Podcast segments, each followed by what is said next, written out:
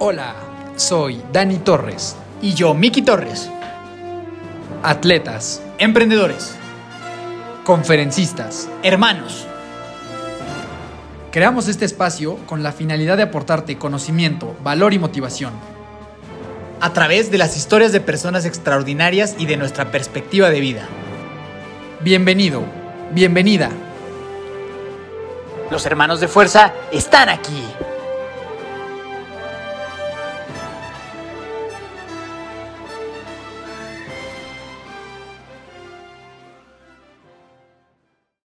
Mi querida familia de fuerza, ¿cómo están el día de hoy? Yo muy contento de estar con ustedes. Un lunes más, un lunes post medio maratón de la Ciudad de México, que es el tema del cual vamos a hablar el día de hoy. Hoy tenemos aquí a un compañero que estuvo con nosotros en esa, en esa competencia, un gran amigo que va a estar también aquí eh, compartiendo un poquito su, su experiencia, cómo lo vivió, y tenemos un diálogo aquí ahora de...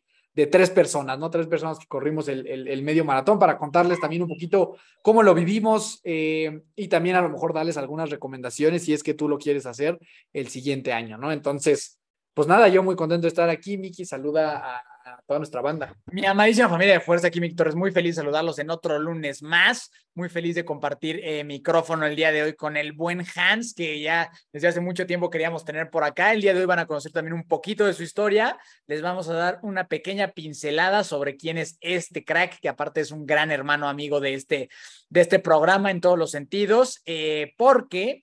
Eh, en un futuro no muy lejano vamos a tener un episodio totalmente dedicado a escuchar más sobre este, este personajazo, eh, así que mi hermano, mi estimado Hans, ¿cómo estás el día de hoy? Bienvenido a Hermanos de Fuerza, qué honor tenerte por acá. No, primero que nada, un placer. Ahora sí que quiero aclarar que corrí medio maratón hasta que aguanté a Dani, ¿eh? No crean que corrí un ratito y hasta que me soltó y ya no pude aguantar en el kilómetro siete, pero muy bien, muy contento de estar aquí con ustedes. Buenísimo, pues para que la gente te conozca un poco, mi hermano, vamos a hacerte las preguntas de fuerza, ¿va? Venga. ¿Estás listo? Venga, para que lo conozcan un poco a, al buen Hans. Y vamos a empezar, mi hermano, tú ya te la sabes mejor que nadie. ¿Cuál es el mejor consejo que te han dado? Híjole, lo pensé y tengo tres, no sé si los pueda dar o no, ¿qué opinas? Dale. Échatelos. Una, este, uno cosecha lo que siembra, o sea, literal, lo, lo, lo pensé hoy en la mañana y dije, toda la razón. Otros son dos, dos que tú me diste, así que creo que me ayudas a desarrollarlos. Eh, el último es que hay que aventar piedritas. Exacto. Independientemente hay que aventar este, piedritas para que tú las tengas y creas un mejor este, futuro. Y el último, creo que más importante es, no pasa nada si fallas, no pasa nada si te equivocas, eh, no importa lo que digan los demás, eh, hay que entrar al mismísimo callejón y salir porque después del callejón salen cosas bonitas. Exacto, mi hermano, son cosas que hemos platicado mucho tú y yo, ¿no? Ese tema de aventar piedras es pues aventar y a ver, o sea, intentar, ¿no? Más que nada se resume en intentar cosas sin tener miedo, y el otro es toda una filosofía que necesitaría todo un, un episodio entero para poder hablar de eso, ¿no? Pero prácticamente tiene que ver con resiliencia y no tener miedo justo a ese sufrimiento y en el cual después vienen cosas muy positivas. Pero buenísimo, hermano. Siguiente, ahora el peor que te han dado. Híjole, va a estar contradictorio lo que voy a decir, pero tú puedes. Hay veces que tú tienes que dejar las cosas y volver a comenzar. O sea, literal, tú puedes hacer todo, pero hay veces que no puedes hacer todo, sobre todo con los entrenos de que te crees superhumano y que sí lo vas a hacer, pero hay veces que no dan las cosas y no pasa nada. Entonces, pues, hay que dar cuenta de que a veces no se ponen las cosas. Bien, totalmente de acuerdo, hermano. Siguiente, un dato curioso sobre ti. Eh, híjole, eh, son varios. Hablo tres idiomas, casi cuatro. Y tengo cinco gatitos y dos perros, tres perros. Güey, ahí hay un dato curioso que no, o sea, estoy casi seguro que alguna vez me lo contaste, güey, pero no estoy cien por ciento seguro, pero apenas me acordé. ¿Alguna vez participaste en una obra de teatro, güey? Eh, cinco obras de teatro, sí. sí, sí, ya me acordé. ¿Yo las quiero? Este, auditorios. ¿Personaje principal? ¿Mandé? ¿Eras personaje principal, ensamble, bailarín nomás ahí o cómo? Llegué a ser de todo. Llegué a personaje principal, ensamble, o sea, cuerpo de baile, detrás, o sea, staff de los que movían las cosas y no se veía nada. La cabeza de eso, este, organicé la obra, pinté las cosas, no, todo. Y en todos lados, porque me tocó ser también en Canadá, en Puerto Vallarta, un auditorio de cinco mil personas, no me acuerdo cuántas eran, no se veían ni madres, y pues no, o sea, he hecho todo de eso. Sí, de, ya era como, como que no... A los dieciocho años. Sí, güey, como que me acordaba, pero no estaba seguro, güey, si me habías contado eso. Entonces es un gran dato curioso, que también es este, actor de teatro. También, sí, tiene toda la razón. Sí, siguiente, hermano, cuéntanos sobre esas mascotas. Híjole, pues todos han estado llegando. Tanto nosotros compartimos la pasión por los perros, por los berneses, en Buen Falcor, este, que ha aparecido muchos en los episodios. Tengo yo dos berneses de la montaña, Petunia y Gronk. Tengo un bichón frisé, Cuca, este, y tengo cinco gatitos, tenía seis, pero uno se murió hace un mes. Entonces, muy triste por eso, pero son cinco gatitos que hemos recogido a la calle a lo largo desde el dos mil dieciocho a la fecha. Eh, Pepper, Atenea, Tom, eh, Nea. Bison. El Bison o algo así, ¿no? El Bison, el buen Bison, ya te la sabes. Ya me la sé, güey, ya me la sé. El Bison es un gatito de la cervecería que recogió mi papá, que está en mi casa y que duerme conmigo todos los días y me sigue, es como un hijito. Voy al baño y no me dejan paz. Buenísimo, hermano. Siguiente, güey, si tuvieras un superpoder tipo Los Vengadores, la Liga de la Justicia, ¿cuál escogerías y por qué? Híjole, son varios. A mí me gustaría siempre volar, o me uh-huh. gustaría siempre este, ser este, invisible, o, o leer el poder de las mentes, o ser súper rápido para los Ironman. Buenísimo. Siguiente, güey, si pudieras invitar a un café eh, a cualquier persona en la historia de la humanidad, vivo o muerto, ¿a quién escogerías y por qué? Híjole, son, son varios. Eh, mis ídolos... Fuera del triatlón, no quiero tocar esos temas. Me gustaría mucho invitar a un café a Roger Federer. Ok, gran, gran, gran personaje, muy buena decisión. Y por último, hermano, película, serie y libro. Película, este... Me gusta mucho Rocky, pero lo he mencionado mucho en este tema, pero Remember the Titans, creo que lo pensé yeah. ayer y, o sea... Joya. La historia que tiene eso de Remember the Titans. De serie, me gusta muchísimo Breaking Bad. Y concuerdo con el buen Pavo de la serie del Team Movistar del Tour de Francia. Este, y este, ah, el libro, Alistair Brownlee escribió un libro que te lo quería mandar a ti, te lo quería dar y se me olvidó, que es este, no me acuerdo, es mucho de mentalidad de campeones, pero te lo voy a mandar y si me acuerdo, lo, lo voy a ver aquí, me voy a acordar. Vientos, vientos, vientos, hermano. Pues esas fueron las preguntas de fuerza por el buen Hans. Eh, rápidamente, hermano, antes de, llegar, de entrar en materia del medio maratón, cuéntanos un poquito sobre ti, güey, y lo que se viene este octubre, güey, para que la gente espere con ansias conocer la historia a más profundidad. Híjole, pues mira, yo, como todo sueño de triatleta, eh, estoy buscando libre, porque no creas que este, me estoy, por eso lo voy a interrumpir, pero como todo sueño de triatleta me ha gustado Kona y siempre ha sido el sueño de, híjole, de todo triatleta, de todo triatleta, y la verdad, quiero decir que es un sueño y estoy muy agradecido poder estar con ustedes el día de hoy, porque si no fuera por ustedes, yo creo que no estaría ahorita en Kona. Califiqué a Kona, pero gracias a ustedes estoy en la mejor forma física que puedo estar. Entonces, pues, híjole, desde chiquito lo, lo, de, lo, lo tengo, he hecho... triatlones, o sea, empecé con mi progresión que tuvo que ser lineal, o sea, empecé a los, ¿qué será?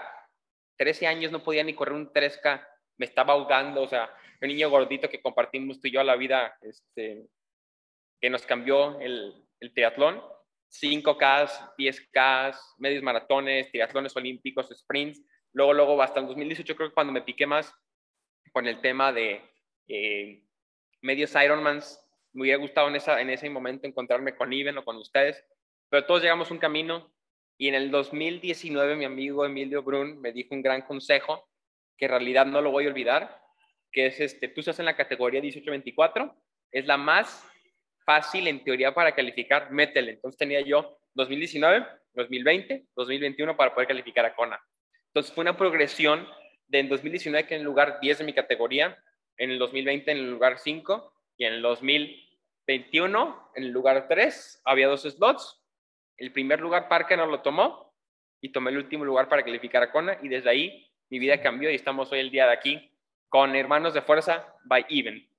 Eso, chinga. Y entonces, ¿qué día competimos, hermano? ¿Qué día la gente te puede ir a seguir para cumplir ese gran sueño? Para lo que los que a lo mejor no saben, Eh, Kona es el mundial de Ironman, que es el sueño de cualquier eh, triatleta Ironman. Es muy aspiracional y realmente muy pocas personas logran hacer eso. O sea, es un gran mérito estar ahí, y el buen Hans va a estar ahí representando a la familia de fuerza, eh, y no solo a la familia de fuerza, sino al país también, este siguiente seis de octubre, si no me equivoco, ¿verdad, hermano?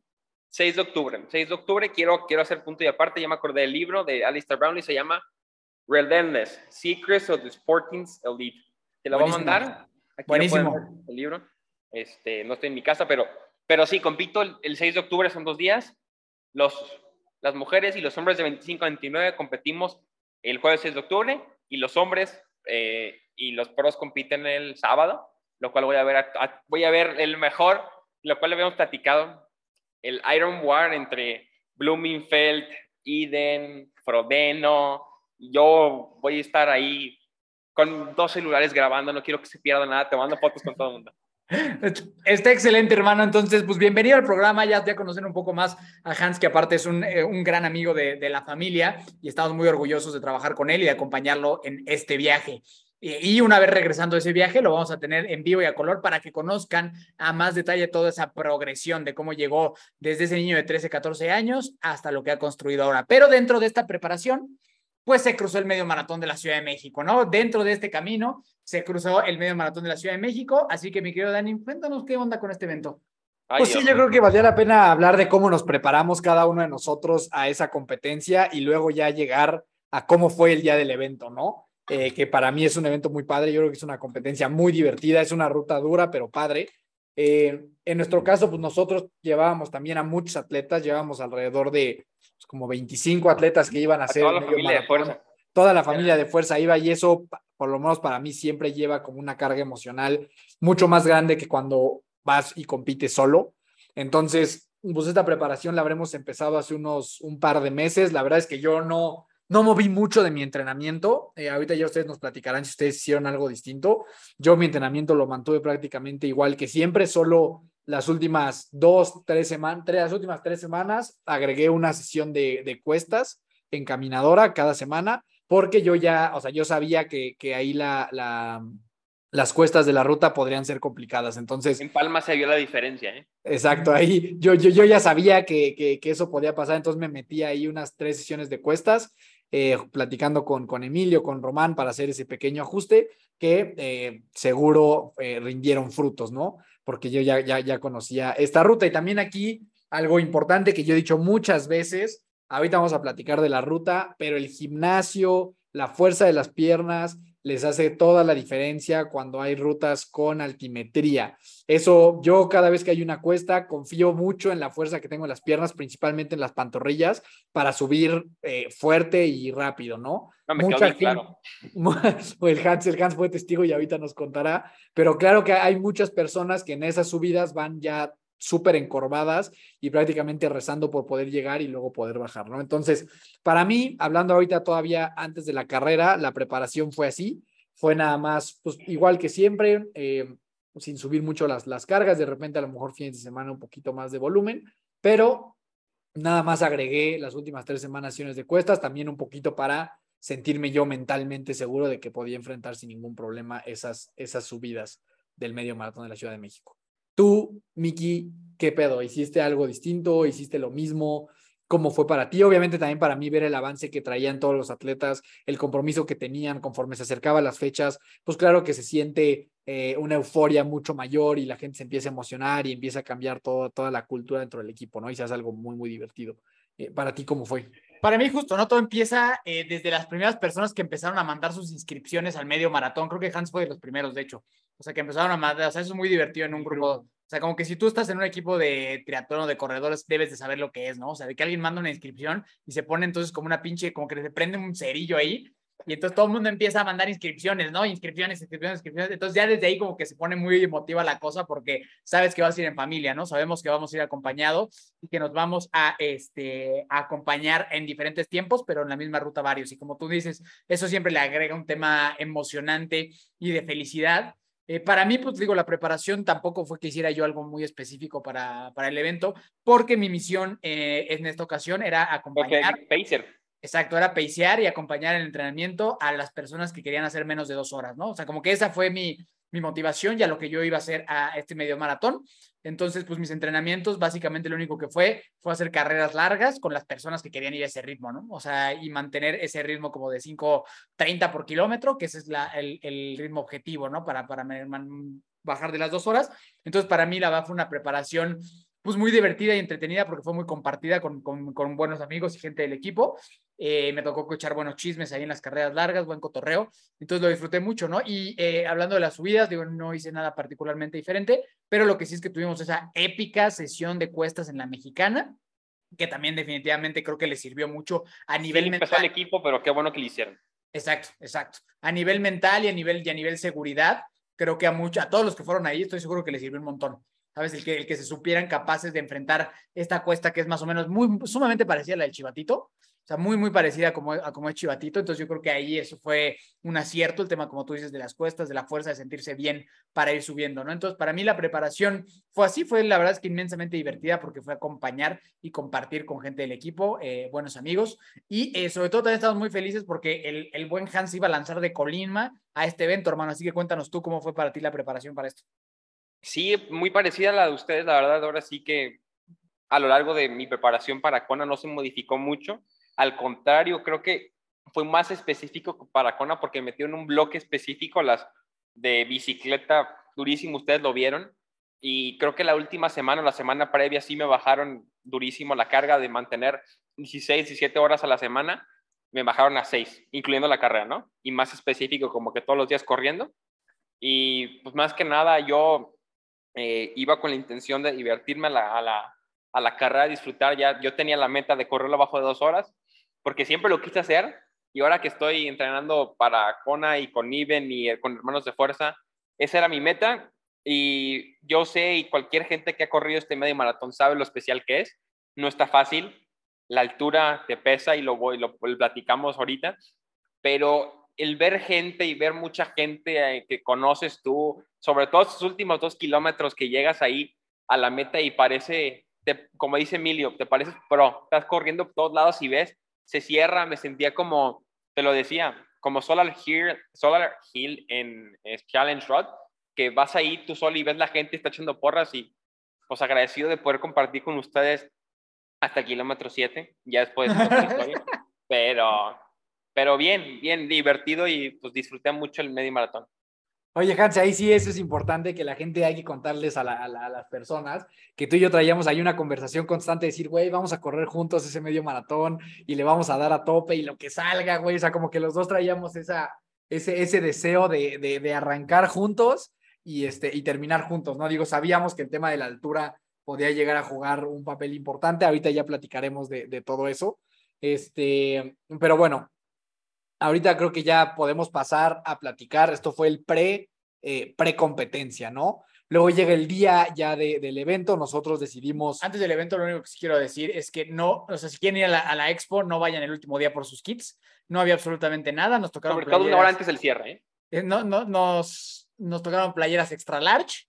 Ya prácticamente nos querían correr, así que, y, y creo que la expo estaba muy padre, o sea, por lo que vi en historias de otras personas, me parece que estaba padre la, la expo, ¿no? Entonces creo que ese es un consejo que quiero darles antes de, de llegar al día, es compren su boleto con anticipación porque sí se acaban, a pesar de que son veinticinco mil, se acaban, y vayan con tiempo a la expo porque seguramente hay cosas divertidas que nosotros desafortunadamente no pudimos ver, y la playera pues estaba dos trenzas bonitas, ¿no? O sea, como que sí estaba buena, eh, y pues digo, a los tres nos tocó talla extra large, que habíamos los tres en una, creo.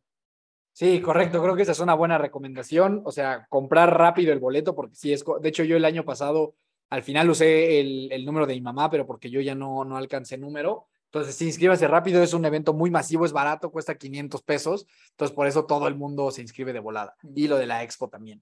Entonces nosotros optamos, nosotros estamos en Toluca, optamos por quedarnos en un hotel allá desde el sábado para... que no estuviera tan dura la, la desvelada, en un hotel, que esa es otra buena recomendación, o sea, quedarse en un hotel que esté a doscientos, trescientos metros de la Super salida. Bien quedó, ¿eh? Sí, muy bien, porque si llegas tarde, llegas tarde a tus corrales, te la vas a pasar cinco kilómetros a un pasito trotador, que vas a sufrir muchísimo. Entonces, de, o, otra recomendación importante es, o que puede ser, es quédense cerca de ahí, o sea, si son de Toluca a otro lugar, métanle mil pesitos a una noche de hotel que esté cerca, Nosotros nos quedamos en uno que se llama Ibis Alameda. No les digas, porque si no toda la gente se va a quedar ahí y ya no va a haber lugar para... Ya no va a haber para el siguiente. Este, está como a trescientos metros de la, de la, la salida, de la salida del, del Caballito. Eh, eso, salir temprano, o sea, no vayan a llegar a la mera hora para que puedan eh, llegar al, al corral a, a tiempo, ¿no? Otra ventaja de quedarte ahí es el tema de la estacionada, porque si llegas tú después de las seis de la mañana es prácticamente imposible ya estacionarte cerca y te toca estacionarte súper lejos, ya no puedes ver a gente, es un relajo. Entonces es una ventaja de quedarse en un hotel cercano, esa, y aparte el tema de que hay que saber que a las seis de la mañana empiezan a cerrar calles, entonces hay que llegar desde antes, ¿no? Y para colarse justo calentar y a los corrales. Exacto, entonces cuéntanos, mi Hans, para ti ¿cómo fue el día previo? ¿Dormiste bien? ¿No dormiste bien? ¿Andabas nervioso? ¿Qué onda? Se bueno, una hamburguesa. ¿Te vámonos un poquito atrás, para que la gente entienda el contexto, no te quise interrumpir. Desde que me inscribí, te mandé el mensaje que yo quería correr el medio maratón contigo, y ahí estábamos en los entrenamientos, en los fly runs, y dándole, y ahí como que estaba, yo sabía que iba a ser factor la altura, lo sabía, por temas de preparación y quedarme con mis perritos y gatitos, no me fui antes, y yo me fui el, el viernes a Toluca. Entonces a mí el factor de la altura sí me pegó durísimo, eh, se sintió luego, luego, eh, mi corazoncito sí lo sintió, y el B U P, las métricas sí veía, amanecí, dormí bien, pero sí amanecí cansadón, se sintió mi resting heart rate elevado, amanecí en rojo, eh, veintiocho por ciento de recovery, y dije, bueno, pues mira, lo que salga, salga, ¿no? Esa preparación, eh, antes justo antes de salir del hotel, súper bien. Y una vez que salí del hotel, ya las cosas empezaron a salir. Este, sentí que me hacía falta aire. O sea, luego, luego te dije cuando estábamos haciendo los sprints, ¿por qué? ¿Qué pasó? Estábamos afuera del hotel. Nosotros ahí, con el equipo, nos fuimos trotando. Yo iba con el eh, cubrebocas y no sentía que estaba respirando. Hicimos unos sprints y yo estaba así como que, ¡ay, Dios! ¡Ay, Dios! Como que el, el, el aire. Y este... Y ya de ahí nos metimos en los corrales y estábamos tú y yo durante la semana, y cuando estaba contigo ahí en, en Toluca, de que vamos a hacer esto, y bien motivados para correr. Pero pues digamos que los sprints al arrancar sí estuvo, ahí fue lo que me mató. Y, y eso pues, que estábamos, kilómetro, o sea, eso que estábamos en un buen corral dentro de lo que cabe. Estábamos hasta adelante, eh, y pues mira, estaban los, como ustedes lo saben, están los Elites, luego los Adidas, que ahí fue lo que nos mató, y estábamos rebase y rebase el primer kilómetro, y eran como que esos rebases y volver a entrar al ritmo fue lo que me mató. Y te dije a Dani como que espérate, espérate, espérate. O sea, íbamos que cuatro quince, cuatro diez, y yo sentía el cuatro treinta forzadón ya, la marcha, y al ver la gente en Reforma sí dije, venga, yo, yo te dije en el kilómetro cinco, me estoy muriendo. Así literal, se dijo, me estoy muriendo. Dije... Y justo a mí lo dio la plática de que cómo atacar la carrera y no salir mal. Y dije, si no sale bien, eh, yo no quise alinear mi frecuencia. Entonces, ya cuando empezamos a subir ahí por el Scotiabank, ya te empezaste a ir, y dije, se, me, me acercaba, te alejabas, me esperabas. Y, ya, y yo no vi mi frecuencia hasta el final. Eh. Cabe aclarar que estuve en zona cinco, noventa y un minutos. Eh. Al final, eh, frecuencia promedio ciento ochenta, no lo intenten en casa. No, eh, favor, eh, no. Y ya en el kilómetro siete tú me soltaste, y yo sabía que faltaba un kilómetro para la bajada. Y yo vi a todos los que venían bajando, te vi bajar y dije, voy a meterle en los tres de bajada, pero los tres de bajada los usé para recuperarme. No podía bajarle a cuatro, vi como todos iban como gacelas así abriendo paso, porque así es la ruta de atacar. En las subidas, recortar, y en las bajadas, déjate ir como gordo en tobogán. Suéltate, suéltate. Ay, vamos, vamos, vamos a pararle ahí hasta esa bajada para ver cómo lo viviste tú. Ay, vamos a llegar a esa bajada. Digo, antes me gustaría preguntarte, Hans, ¿cómo viviste el conocer a los del equipo? Este, porque ah, tú no, no los no. conocías, o sea, presencial. Me, me encantó, la verdad, son unos amores de personas. Me hubiera encantado compartir más tiempo con ellos. Me estaban bombardeando de preguntas y me encantó poder sumarles un poquito de... de lo que yo sé y aportarles las cosas, y muy feliz de que están en un gran equipo, en esta gran familia, y que pues me hubiera gustado estar en su lugar en ese momento. Todos los consejos que les pasamos, tanto ustedes, sobre todo eh, Emilio, Iben, yo, lo que sea, agradecidos de ellos, y pues vol espero volverlos a ver, y pues, que se vengan a Colima para que se, para ahora sí que estén al mismo nivel.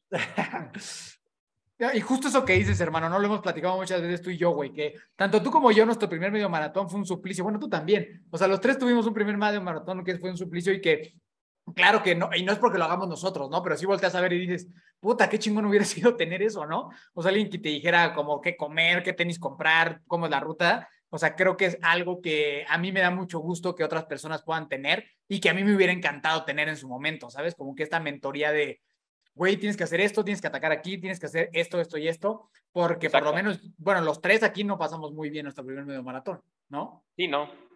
Sí, sí, cien por ciento. Eh, pues antes ya, o sea, salimos del hotel, eh, tuve la oportunidad de hacer bien del baño. Gracias. Eso, eso, es, eso siempre es importante. Y el treda, ¿eh? Hice bien del baño y luego me eché un treda. Eh, muy bueno también, una, una gran decisión. Salimos y para mí siempre la parte del calentamiento con el equipo es algo muy estimulante y muy motivante. O sea, el poder ver a todos con las playeras, todos eh, brincando, contentos, ya esperando a que, a que den el disparo de salida. El speech motivacional previo a salir a correr también es algo que a mí me gusta mucho, pues dar algunas palabras este, y sentir como, pues como que ahí viene ya el momento de salir a la guerra, ¿no? Así es como se vive, es algo que yo estoy muy acostumbrado a vivir desde el fútbol, desde muy chiquitos, o sea, siempre antes de un partido alguien da unas palabras a todos para salir a tope y para, y para salir con aplausos, o sea, para salir al cielo. Entonces eso para mí... El túnel estuvo bien divertido. Eh, Geo, Georgina Gutiérrez eh, implementó eh, el, túnel. El, el, el túnel de los aplausos, el túnel del amor, una nueva tradición en la que todos van pasando y todo el equipo le aplaude al atleta, o sea, está, está bastante divertido. Entonces esa parte para mí es como muy importante. Eh, y luego así ya llegamos a los corrales, ¿no? Nos metimos bastante bien, nos metimos hasta adelante, o bueno, casi hasta adelante. Eh, ahí todavía nos quedamos un rato, güey, ¿no? Nos quedamos todavía como veinte minutos esperando a sí, que... fácil, una media hora, ¿eh? Porque sí, llegamos ahí como a las... ¿Qué será? Sí, como seis treinta y cinco. seis treinta y cinco nos metimos. Sí, exacto. Y salimos siete cinco. Sí, entonces ahí nos quedamos todavía un rato, yo ya ahí ya quería salir... Este, estaba, estaba emocionado. Yo sí tenía un, un objetivo claro, que yo quería hacer abajo de una hora treinta. Este, yo eso era lo que yo quería hacer, que eso es abajo, o sea, eso es un paso abajo de cuatro quince, ¿no? O cuatro quince exactito por kilómetro. Aquí un, un paréntesis, Dani. Dale. Ahí te acuerdas que te dije, mi frecuencia ya estaba en ciento diez. Sin Cuando hacer nada, ¿no? Antes de empezar, aquí en Colima está en cuarenta y nueve. Entonces dije, ups, ni te fijes, problemas. Y ahí creo que salí... Salí a ciento cuarenta y cinco, ¿eh? Lo no, vi en el Training Peaks, la mínima fue eso. Sí, es muchísimo, eso, eso, eso es muchísimo. Este, entonces, pues ya suena, salimos corriendo, obviamente toca rebasar muchísimo, esos primeros kilómetros son muy incómodos. Yo el primer kilómetro lo traigo como a cuatro cuarenta y cinco o algo así, entre estar rebasando y rebasando y tratar de irte a la derecha, irte a la izquierda y todo esto. Llegamos por ahí como del... Creo que a partir como del kilómetro tres fue que ya me empecé a estabilizar en este cuatro quince, cuatro y cachito. Sí, fue ahí, ahí cuando empezamos a subir, cuando íbamos a halo. Un poquito, ajá, y entonces, ajá, exacto. Y ahí yo ya, yo ya venía escuchando al Hans y yo escuchaba la respiración un poquito y decía, puta madre, el Hans siento que, si, siento que se me va a quedar, güey, siento que se me va a quedar. Y yo entonces sí empecé como en este diálogo interno de decir, no manches, lo, lo dejo en algún momento, no lo dejo. Pero pues yo ahí todavía te daba, te, te venía diciendo, güey, dale, cabrón, sí se puede y vamos a darle juntos y, ¿sabes? O sea, pero era muy pronto, güey. O sea, era como, eran, era, faltaba muchísima competencia. Y me dijiste, este, ya, va, ya va una, este, mira, tranquilo, ya va una cuarta parte, venga, venga. Ajá, sí, al kilómetro cinco todavía como que ahí ibas, pero de repente, después del kilómetro cinco, empecé a espejear, o sea, porque siempre iba espejeando, ¿no? Para ver en dónde andabas. Este, y de repente espejeaba y ya te veía más lejos, güey. Y de repente espejeaba y te gritaba todavía, Hans, venga, güey, dale, no te rindas. Y de repente llegó, llegó un momento en esa subida del kilómetro justo como seis, siete por ahí, sí, en el que espejé y de plano ya no estabas. ¿Sabes? O sea, ya, ya, ya no te vi, ya ahí tuve que tomar la decisión de decir, o me paro en seco y ya me voy a tener que ir con, o sea, pues tratando de irlo acompañando todo el tiempo, o pues ya lo dejo hacer su carrera, hago la mía y venga, que Dios, ¿no?, me lo bendiga. Y que Dios, que Dios me lo cuide. Entonces, sí, no, no, no. Ahí tú ya... Hiciste pues, lo mejor. Sí, entonces claro. ahí, y yo la verdad es que yo me siento, a ver, obviamente duele, pero yo soy, yo me siento cómodo en las subidas, yo creo que yo soy un buen corredor en subidas, este, porque no, o sea, voy, sigo manteniendo un, un buen ritmo, ¿no? Ahí es un momento donde yo aprovecho para rebasar personas, y entonces ya me fui, de hecho ahí jalé a otro amigo, al Alex Flores, si nos está escuchando, le mandamos ahí un fuerte abrazo, que venía ahí, pues ya también como dándolas por ahí del kilómetro siete, se me pegó a la espalda y ahí fuimos, fuimos subiendo. y llegamos ya a ese punto de la bajada que ahorita vamos a, a, a platicar, ¿no? Pero para mí todo ese inicio, poco frustrante el tema de ir rebasando gente, eh, pero ahí creo que me, me sentía bien, yo no, no me había tomado ningún gel ni nada hasta ese entonces, entonces hasta ahí todo cool. Rewind de regreso a las calentamientos, ¿no? O sea, es como, como un episodio de D C S O S donde regresan siempre a ver las diferentes perspectivas de, de esto. A mí me tocó eh, arrancar justo con esa misión de llevar a un, a un gran amigo, al buen Fer, a hacer menos de dos horas porque las otras personas en este mar de gente se perdieron. Entonces no pude ver a las demás personas que querían hacer esta situación conmigo, ¿no? Entonces para mí era muy claro, ¿no? O sea, yo tenía que eh, aguantar un paso. Yo, yo quería tener un colchón de cinco minutos por cualquier eventualidad. Entonces yo traía un ritmo para hacer uno cincuenta y cinco. Ese era, ese era, ese fue mi ritmo que eh, para mí está, pues a gusto, o sea, a gusto, pues está, está, está entretenido. Eh, yo no, la verdad es que Eh, está, empecé un poquito atrás de ustedes con todas las, las hermanas de fuerza, que eso estuvo muy emotivo, ¿no? O sea, todas las, todas las, las del equipo, con, bueno, con mi esposa, Andrea, Mariana, este, ¿quién más estaba por ahí? Geo, o sea, como que todas ellas estuvo muy, Dianita, como estuvo muy padre ahí estar, eh, ver a todas ellas salir, y sobre todo, pues mucho acompañar a, a las personas que van a, iban a hacer su primer medio maratón, ¿no? Que eso es muy, muy padre, que en este caso creo que fueron Andrea, José Pérez, dios de triatlón, el dios de triatlón, y José Morano. Me parece que esos son los primeros que hicieron medio maratón. Entonces, pues muy emotivo, ¿no? Todo lo que ustedes dicen, y al final de cuentas, para mí siempre el tema de compartir con la gente ha sido lo más importante. Y así fue, ¿no? Para mí era un tema de ir a ejecutar el ritmo que tenía que ejecutar para ayudar a, la, a, a, mi, a mi brother a, a agarrar las dos horas. La verdad es que empezamos muy bien. En las subidas, pues subimos también bastante bien, o sea, sin, sin mayor problema. Eh, y sí es una subida dura, donde la verdad es que sí empiezas a ver cómo empieza la carnicería en la gente, ¿no? O sea, como que sí, sí está... Sí, sí, sí, en cuanto empiezan a subir Palmas, justo, ¿no? Los primeros, que son los primeros cinco kilómetros, como que hay mucha gente muy envalentonada, ¿no? O sea, como que va corriendo así a tope y los ves acá, así rebasando, bien chingón. Y de repente empezamos a subir como rumbo a Palmas y papas, ¿no? O sea, de repente empiezas a ver al güey que te había pasado con sus pinches este, Vaporfly nuevos, güey, lo empiezas a ver ya, ya, ya, ya encorvado, güey. O sea, como que dos, dos kilómetros después. O sea, ese tema que tú dices de la subestimación de las, de las subidas, o digo, a lo mejor ni siquiera sabían que había subidas, ¿no? Pero este tema a lo mejor de no, de no eh, entrenarlas o de no tener los músculos fuertes, sí, sí tiene, sí, sí tiene una afectación grave en las personas. O sea, grave. O sea, en esa subida empiezas a ver cómo se empiezan a quedar, quedar, quedar, quedar, quedar, quedar. Y justo a lo mejor, pues gente que no te sientes tan mal subiendo, pues empiezas a rebasar, rebasar, rebasar, rebasar, rebasar. Y, y, y olvídate de traer, o sea, a lo mejor no tú traes un ritmazo, ustedes traen un ritmazo. Pero hay veces que con solo no parar, o sea, como que con solo que te mantengas en un ritmo relativamente bueno, como decía eh, Milo, como de veinte segundos más del pace que haces en plano, pues subes muy bien, o sea, subes muy bien y dejas al sesenta por ciento de las personas que venían, ¿no? Sí, entonces, claro. Creo que ese tema de la subida estuvo, estuvo entretenido, yo la, la, la sentí bastante bien, no tuve mayor problema, y entonces sí viene la bajada que es a, a, a recuperar, y, pero que también tiene su arte, ¿eh? La bajada, o sea, como que el arte no, o sea, la, la bajada no es nada fácil, más como, eh. como vacaciones, ¿no? O sea, no, no, no son nada más vacaciones, porque hasta, hasta la, el tema de respirar se siente raro. O sea, porque no puedes, como que no puedes darle bien la respirada, tienes que ser un poquito más cortas, por tanto estar golpea y golpea y golpea y golpea y golpea. Entonces la, la bajada tiene su, su chiste, o sea, sí vas más rápido, pero creo que también puede madrear a las personas más de lo que creen.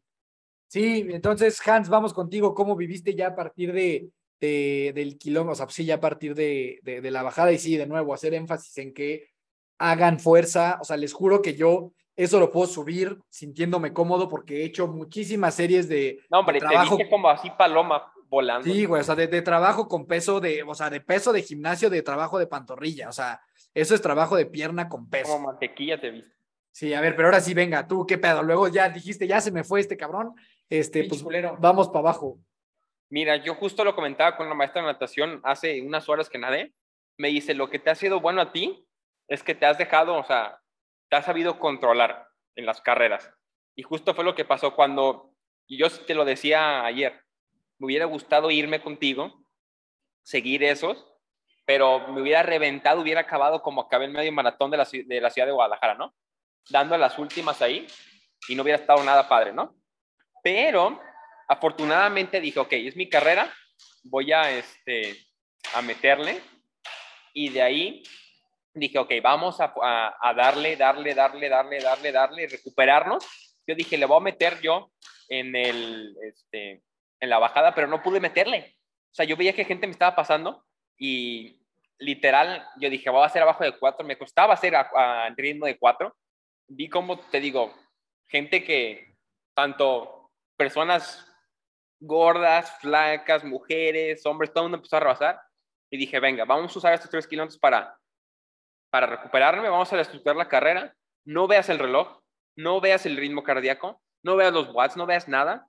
Déjate ir por feel, déjate ir por percepción y tú dale. Porque no estás a, en, en el nivel del mar, estás en altura, te está costando. Y tú vete. Entonces yo sabía que tenía que irme a cuatro veinte en lo plano y en, lo, en las subidas cuatro treinta, cuatro cuarenta y cinco y bajarle a cuatro en las bajadas. Una vez que llegué ya, cuando llegas a Reforma, que es el kilómetro como diez, once, ya empecé a ver a gente y me metí una, un aire cuando vi al, al buen Papu, el buen Eduardo Pérez Sandy, que iba volando. A tres treinta lo alcancé y le dije, vas volando, me dio un boost y de ahí le metí cuatro quince, cuatro quince, cuatro quince. Llegué a la subida de Chivatito, que ahí tiene también su chiste, que, este, que no está tan fácil, que la ves y das la curva y te metes. Y ahí creo que llegué a ir a como cuatro cuarenta y cinco, pero ya bajé y te juro que cuando llegué al, este, a Chapultepec, al Sope, me brillaron los ojitos. No sé cómo lo corrí, porque te los, se los comentaba, yo corrí ahí cuando vivía en México y ya sabía exactamente dónde tenía que atacar, exactamente dónde era la curva, o sea, todo con los ojos cerrados. Y dije, venga, disfrútalo, sonreí, buen consejo del Pavo, sonreí. Fui feliz, fui demasiado feliz al ver eso. Le empecé a meter, le empecé a meter y vi cómo la gente, y te lo dije, ¿no? Parecía como si estuviera un perro atrás, ¿no? Había gente que estaba corriendo, corriendo, corriendo. Y dije, pues, qué, qué, qué complicado, ¿no? Y dije, espérate, ahorita lo va a pasar en la subida. Calma, ahorita se va a ir. Llego ahí, a donde está la vuelta del Sope antes que vais a bajar, y dije, déjate ir, kilómetro, kilómetro trece, venga. Y ahí, una vez que llegué, dije, ya le hiciste, ya terminaste, ya. Disfrútalo, viene la bajada, sabes lo que viene, date y disfruta. Cuando llegué, a, cuando llegué ahí, di la vuelta, me tomé otro gel, porque el gel de cafeína me afectó, que qué bueno que me di cuenta, ya pedí el de... Es más, ya llegó ahorita los sin cafeína. Y dije, venga, quedan seis kilómetros. Vi el reloj, dije, a ver, una hora cero tres. Dije, a ver, venga, lo puedes sacar todavía bajo uno cuarenta en mi mente. Y dije, va, le damos. Entonces empecé a recortar, empecé a recortar. Dije, con que no te pase el de uno treinta y cinco, el pacer que de Garmin, ya le hiciste. Y cuando llegué, cuando llegué a Chapultepec, yo empezaba a buscar gente, buscar gente, buscar gente. Y ahí te dije, Miki, creo que tú no sabes esto, Dani. En el kilómetro diecinueve, como que me dio dolor de caballo y, y no podía ni correr abajo de cuatro treinta. Ah, te detuviste, ¿no? Me tuve que parar en seco. Me detuve, respiré. Venga, métele los últimos dos kilómetros. Ahí cuando ya das la vuelta y cuando ya vas a salir. Uh-huh. Entonces, allá aproveché y literal, cuando llegas a Reforma, dije, date todo. Déjate ir, ni te fijes. Hasta que sientes el corazón que te salga, ni te fijes. Entonces empecé a recortar, recortar, y creo que los últimos kilómetros los saqué en dos cincuenta. La gente, te juro que casi lloro, ¿eh? Casi lloro ahí. Se empieza a recortar la gente, llega la gente y veo, dije, no viene tanta gente, venga, métele. Empecé a ver cómo empezar a, a recuperar caídos al final, que la gente que ya estaba dando los últimos, así como el, como el Bob. Literal, me fui, llegué a la meta, vi el reloj, dije, una hora treinta y dos, dije, venga, bien sacado el evento, disfrutado, llegué literal tosiendo así, sentía que mi corazón al momento de parar en seco, dije, madre mía, me puse el cubrebocas porque dije, a ver, aquí con veinticinco mil personas, yo tosiendo, la gente se me va a infartar. Entonces llegué, te saludé, estuvimos ahí platicando, estuve incómodo como media hora, y yo dije, que ya vámonos, ya vámonos, y esperando que llegara Miki, yo quería ya irme, vi a varios ahí amigos. Y pues bueno, ya llegó Miki, llegó toda la familia y pues dije, qué gran evento de poder estar con todos. Vimos un, un mar de gente, mar de gente llegar ahí, no podías ni avanzar. Dije, dije si te quieren robar es aquí. Entonces dije, manos en la bolsa, vámonos y disfruta. Entonces nos fuimos. A gran, gran consejo para la gente que va al medio maratón al final, manos a la bolsa. Bueno, ni, te das, ni te das cuenta, yo, yo literal, bueno, yo traía el celular, ustedes no traen el celular. Y tu mamá me estaba marcando, entonces dije, a ver, vámonos, llegamos ahí, ya dimos la vuelta, vimos a los demás de la familia de Fuerza. Y dije, qué bueno que vine. Ah, otra cosa que no mencioné, Miki, te lo dije. Cuando iba bajando de Chivatito, cuando das la vuelta en el kilómetro dieciséis, que giras, Y parece cuando das vuelta a la glorieta, dije, venga, disfrútalo. Veniste aquí para disfrutar, gózalo, todo este proceso, cada paso, cada respiración, cada latido, gózalo. Porque estás aquí, te encanta correr aquí, agradece esta oportunidad que tienes de poder correr ahí. Buenísimo, hermano. Sí, güey, la verdad es que es una experiencia muy chingona. Para mí, yo una vez que llegué a ese kilómetro ocho, yo sí me dejé ir durísimo en la bajada. O sea, ahí promedié. Creo que a partir de ahí tengo como mi mejor diez K, todo abajo de cuatro, tres cuarenta, tres cincuenta, ahí unos de tres treinta. O sea, ahí como que bien. Me veía muy bien, güey, me sentía fuerte, güey. Ahí como que me empecé a recuperar bastante.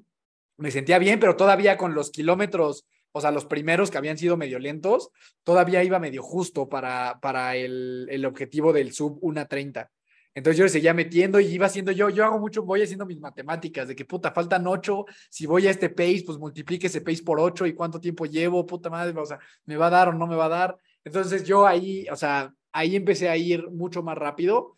Eh, yo digo, y este no sé si es un buen consejo o un mal consejo, la verdad es que yo el tema del Chivatito, por ejemplo, yo esa madre todas las veces que la he hecho, siempre lo ataco con todas mis fuerzas, o sea, hago prácticamente un sprint, o sea, yo en cuanto veo esa subidota del, del Chivatito, me dejo ir durísimo, o sea, ese, creo que esta vez lo subí como a tres cuarenta, tres cuarenta y cinco, eh, porque sé que luego ya me, me, puedo, me puedo tranquilizar, pero yo prefiero darle un jalón muy fuerte y luego empezar a relajarme que irme chiquiteando el Chivatito, ¿no? O sea, ahí paso a todo el mundo, o sea, no, na, nadie me rebasó en ese momento, bueno, ya después de la bajada creo que ya, no, no recuerdo que me hayan rebasado, Eh, porque ya íbamos, como habíamos agarrado un buen corral, pues íbamos con la gente, la gente rápida, ¿no? Pero sí como que a partir del kilómetro ocho en adelante fue que yo empecé a hacer como mi mejor carrera y empezar a rebasar personas y demás. Ahí me eché un gel con cafeína, que creo que me sirvió, o sea, me lo di justo a la mitad, como al diez quinientos por ahí. Me lo eché, me, me sirvió bastante bien. Eh, luego, ¿qué, ¿qué otra cosa es memorable de esta parte? Eh, bueno, ya llegó, llegó un punto en el que obviamente sí estaba cansado, o sea, llegó un punto en el que decía, ay, madre, ya que se acabe este pedo, como a, como a partir del kilómetro quince dieciséis fue cuando empecé a sentir ya como el ácido láctico ya como acumulándose y ya como... No, yo desde el dos, ¿eh? O sea, ahí ya como que empecé a sufrir un poquito más y justo ahí me sirvió mucho que vi al Bob. Al Bob es, es un gran amigo, a lo mejor los que nos escuchan lo, lo conocen, es una, es una persona que yo quiero mucho y aparte, la verdad es, una, es, es un atleta que respeto mucho. Entonces íbamos por ahí como el kilómetro quince, dieciséis y lo vi tronado y yo me iba sintiendo más o menos bien, entonces dije, eso como que me dio un boost, de decir, puta, voy bien, o sea, dije, lo, lo voy a rebasar y aparte yo me siento bien. O sea, o sea, esta es una ruta difícil, ha sido complicado y yo me siento bien. Entonces ya lo pasé, lo saludé, este, ya, ya iba muy cansado él. Ya me, me, me seguí. Pero el Bob es un güey que tiene un medio maratón en una diecisiete. Sí, no, no o sea, Bob es un, es un gran crack. Atleta. O sea, es, es, un, es un gran atleta y es un gran corredor. Entonces, por eso para mí era una buena métrica de decir, tra- estoy, me estoy sintiendo bien. Porque cuando ves a alguien de ese nivel que, que, lo está, que, que le está costando trabajo y que lo puedes pasar, pues te hace sentir como que tú lo estás haciendo, haciendo bien, ¿no? A diferencia de, no sé, rebasar a alguien de ochenta años, ¿no? Con todo respeto para la gente de ochenta años, claramente.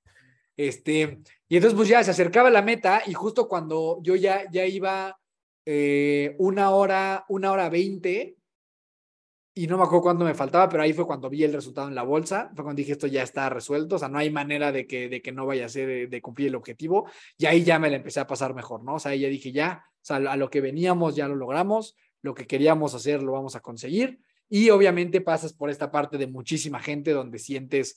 O sea, no hay manera de no sentir muchísima emoción ahí, ¿no? Si no sientes nada ahí es porque eres prácticamente, wow. prácticamente estás muerto en vida. Entonces, cruzo la meta en uno veintisiete, o sea, tres minutos abajo de lo que, de lo que yo quería hacer. La verdad, muy contento, muy satisfecho con el esfuerzo. Siempre te queda este tema de, ah, siento que pude haber estirado un poquito más la liga y siento no, que pude haber... No, hubieras dicho, ¿qué hubiera pasado si hubiera corrido yo solo, si no hubiera tenido que esperar a Hans, hubiera llegado a veinticinco? No, güey, porque la verdad es que aunque, aunque hayamos corrido juntos nada más el treinta y tres por ciento de la carrera, o sea, los, el, el, los primeros siete, pues yo creo que estuvo padre, ¿no? O sea, creo que es una experiencia que sí nos llevamos. El decir, güey, pues por lo menos los primeros siete, pues ahí íbamos rebasando gente, güey. Falta ahí vamos... del ocho al veintiuno, nada más. Exacto, ahí, ahí íbamos juntos, güey. O sea, creo que fue, o sea, no, no es algo de lo que me arrepienta. Eh, creo que estuvo muy bien, el resultado que yo quería lo obtuve y, y, y lo disfruté, lo disfruté bastante, ¿no? Entonces, no sé, ¿tú qué show? Pues para mí sí fue una aventura completamente diferente. Este, esta onda de pacear a alguien en el medio maratón de la Ciudad de México es más complicado de lo que uno cree, ¿no? Y, este, y pues hubo varias, varias ocasiones donde perdí a mi, a mi paceado, Entonces tuve que pararme muchas veces en seco a esperar, a ver si estaba, si no estaba, y a final de cuentas, para no hacer el cuento tan largo, me tuve que acabar yendo solo, porque sentía que si me seguía parando se me iban a calambrar todos los músculos por la enfriada y calentada, por enfriar y volver a arrancar, enfriar y volver a arrancar, y yo le tengo pavor a los calambres después de lo de Cozumel y soy propenso a calambrarme, ¿no? ¿Te acuerdas el año pasado en Cozumel que me salía la libertad y mócoles? Soy propenso a calambrarme, entonces dije, no, ni de pedo me la puedo jugar así, porque si no me voy a calambrar, y un calambre me duele muchísimo, son para ese pedo. Entonces, pues para mí fue los últimos como cinco kilómetros que ya no, que ya no pude eh, ver a mi peiciado, a mi buen amigo, a mi hermano del alma, pues ya me, pues ya pues cerré más o menos bien, más o menos fuerte, y acabó siendo un uno cincuenta y uno para mí, que no, no, no fue ni, ni pena ni gloria, ¿no? O sea, fue lo que fue, fue un evento bonito, fue lo mejor compartir con la gente, pero a título personal, le eh, digo, me dio mucho gusto porque al final de cuentas Fer llegó en una hora cincuenta y nueve, entonces cumplió el objetivo, yo justo haciendo esas matemáticas, pero no para mí, sino para él. Yo decía como, puta, unos cincuenta y cinco, según yo traemos como a nuestro un colchón de como de dos minutos, entonces pues, si este él tiene siete, siete, siete, ocho es minutos de más. Es una matemática complicada. Tiene siete, tienes que contar sí. Pace con horas. Tiempo, con, sí, con su vida, sí. No mucho, ¿no? Y ahora imagínate la de la otra persona, ¿no? O sea, como que yo era como, bueno, ¿cómo irá? ¿Cómo irá? Yo creo, y yo, y, o sea, y al final de cuentas, cuando, cuando me venía a correr, dije, bueno, si con que no saque los últimos seis kilómetros, arriba de seis del kilómetro, ya ah. te alarma. Entonces pues, creo que lo puede lograr, ¿no? Entonces ya me voy yo este, en paz.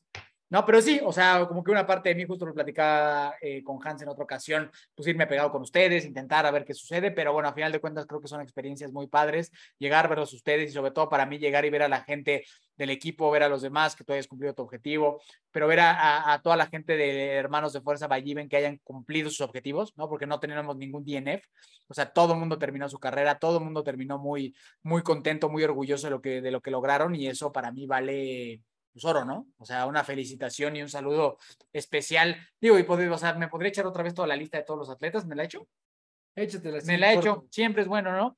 A, al buen a Quique, Dani, Luz, este, Jime, Fer, a Norma, nuestra fisioterapeuta, a Geo, a Hans, a que está presente, como no, este, a Pla, a Monse, a Luis Longares, que hizo su primer triatlón en Valle de Bravo, también mención honorífica. Tenemos a, a Mariana Pichardo, a Mitch, a Milos, que también logró sus dos horas, es muy bueno, a Lalo Muciño, eh, al dios del triatlón y del medio maratón, José Pérez, a Rob Pichardo, Dianita, Andrea, felicitación especial porque fue su primer medio maratón también, Alex Tapia, eh, Marce, que también eh, hizo sus dos horas, entonces también estamos contentos por, por ese tema, eh, a, mi, a mi amada esposa, que siempre está conmigo, y a José Carlos Mora.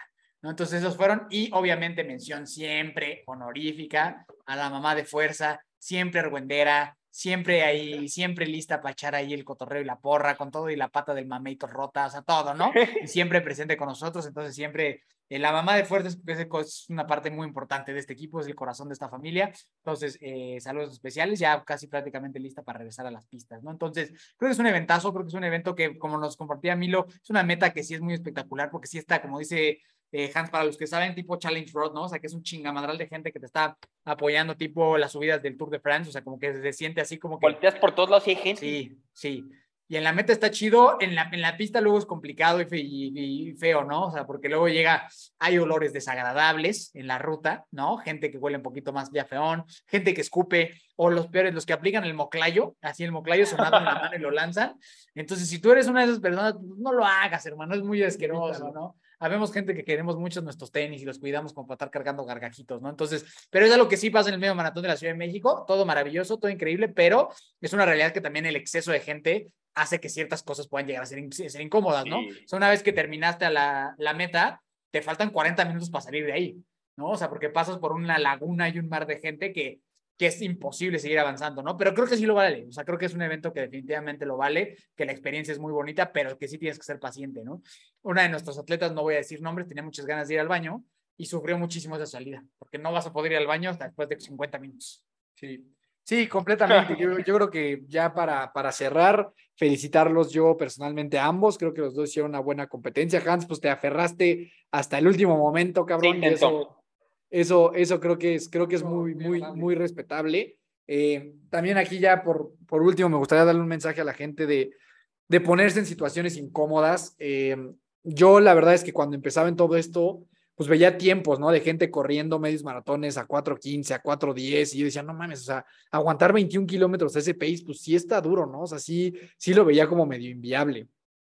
Y de repente cuando ahorita este que me salió, pues paso de cuatro ocho, pues sí derribas una barrera mental que, que oh, a ver, obviamente requiere entrenamiento, pero hay, hay una gran parte mental de todo esto, hay un gran componente mental que te dice, güey, no puedes, o sea, es demasiado rápido eso y no lo vas a lograr y todo esto, y conforme tú vas derrumbando esas, esas barreras mentales, pues te das cuenta de, voltando hacia atrás, de dónde estabas y dónde estás ahora, y de cómo mucho de esto tiene que ver con creerte capaz de romper la marca que sea, o sea, esa, es la, esa era la mía, pero había gente que era sub dos, hay gente que es sub dos horas y media, hay gente que, que, que es sub una veinte, hay gente que es terminar, o sea, la meta que tú tengas, o sea, solo no olvides que hay un componente mental muy importante en que la logres o no la logres. Entonces, pues nada, felicitarlos a ustedes dos, una ruta muy, muy, muy padre, es muy divertido, es complicado y verdaderamente yo... A ti que me estás escuchando, si has hecho algo de esto o nunca lo has hecho, sí te recomiendo ampliamente que el próximo año corras con nosotros el medio maratón de la Ciudad de México. Conclusiones, hermano, ¿algo más que decir a la banda? Agradecido, lo voy a decir aquí en el podcast, agradecido de la vida, de poder haber conocido a ustedes dos, sí lo tengo que decir. No sé qué haría ahorita de mi vida si no fuera por ustedes dos, ni por Iben. La verdad, súper agradecido por esa gran oportunidad. Y como, como decías, Dani, en el, en el episodio acaba de salir, ese efecto dominó, que haces un dominó y empieza a hacer. Entonces, pues mira, agradecido por eso. Y pues venga, si alguien quiere entrenar, la verdad, Iben creo que es el mejor equipo que hay en nivel América, no solo México. La verdad, la atención que dan, el servicio... No, no saben lo agradecido que estoy de poder estar donde estoy. Pues mi hermano, nos, para nosotros es un honor acompañarte en este camino y sabes que toda la familia de Fuerza y toda la familia de Iben estamos contigo ese seis de octubre y en todo lo que venga, güey. Entonces, para mí la conclusión eh, va de la mano de lo que dijo mi hermano, este tema de, de creer en que, en que se pueden las cosas independientemente de qué meta sea para ti y que una vez más, como lo he dicho muchas veces, para la mayoría de nosotros, no puedo generalizar porque sé que habrá casos excepcionales, este deporte es muy justo. Entonces, constancia y disciplina que tú le metas, muy probablemente se va a ver reflejada en resultados, tiempos, distancias, lo que sea. Entonces, eso es lo que es muy padre y una vez más hacerles la, la invitación. Aquí sabemos tres personas con historias completamente diferentes, con backgrounds deportivos totalmente diferentes, que disfrutamos de formas diferentes, pero el mismo evento y, a, y al mismo nivel, ¿no? O sea, al mismo nivel de me refiero a la distancia. Entonces, eh, eso, ¿no? O sea, como que las cosas son factibles, son posibles si te las crees, si te asesoras. Como dice Hans, la verdad es que hay muchos buenos equipos. ¿Qué más te puedo decir? Creo que estamos en el mejor nosotros. Así que siempre eres bienvenido a, a, un, a unirte a eso. Y seguramente el próximo veinte veintitrés, ahí estará toda la familia de Fuerza, seguramente más agrandada, para correr una vez más el medio maratón de la Ciudad de México. Así que redes sociales y vámonos. Sí, ahí me encuentras como Daniel Torres con doble O en todas las redes sociales, había por haber. Si te quieres unir al equipo, nos encuentras como hermanos de fuerza punto iben o también nos puedes encontrar en nuestra página web hermanos de fuerza punto eme equis y ahí vas a encontrar eh, un menú que dice equipo y ahí puedes saber todo acerca de nosotros y pues nada, gracias hermano por haber estado aquí con nosotros y pronto iré ahora yo a, a Colima o por lo menos a algún lugar en, en, de playa para, para, para echarnos una otra competencia juntos. Es que el mismo nivel, como le decía tu hermano, el mismo nivel. El mismo Cuando nivel, me dan exacto. El calor que ahorita estoy sude y sude eh, y estar en la sombrita, ahí va a estar parejo porque la altura se va a nivelar, entonces pues ojalá les extienda la invitación, su casa, su casa, en Colima, previos al medio, al medio Ironman, lo mejor que pueden hacer. Bien, hermano, pásanos tus redes sociales para la gente que quiera empezar a seguirte rumbo a la última, al último peldaño de esta gran preparación. Venga, se vienen diez semanas buenas, así que yo estoy posteando todo. Si alguien me quiere seguir, estoy subiendo todo a mi Instagram y a mi TikTok. TikTok es un poquito más abierto. Y está fácil mis dos redes. Es arroba Hans Meinders. H A N S Meinders. No está tan complicado.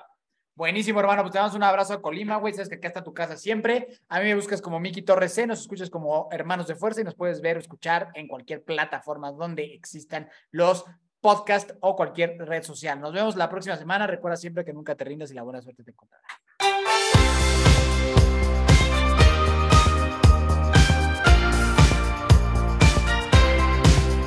Na na na na na na na.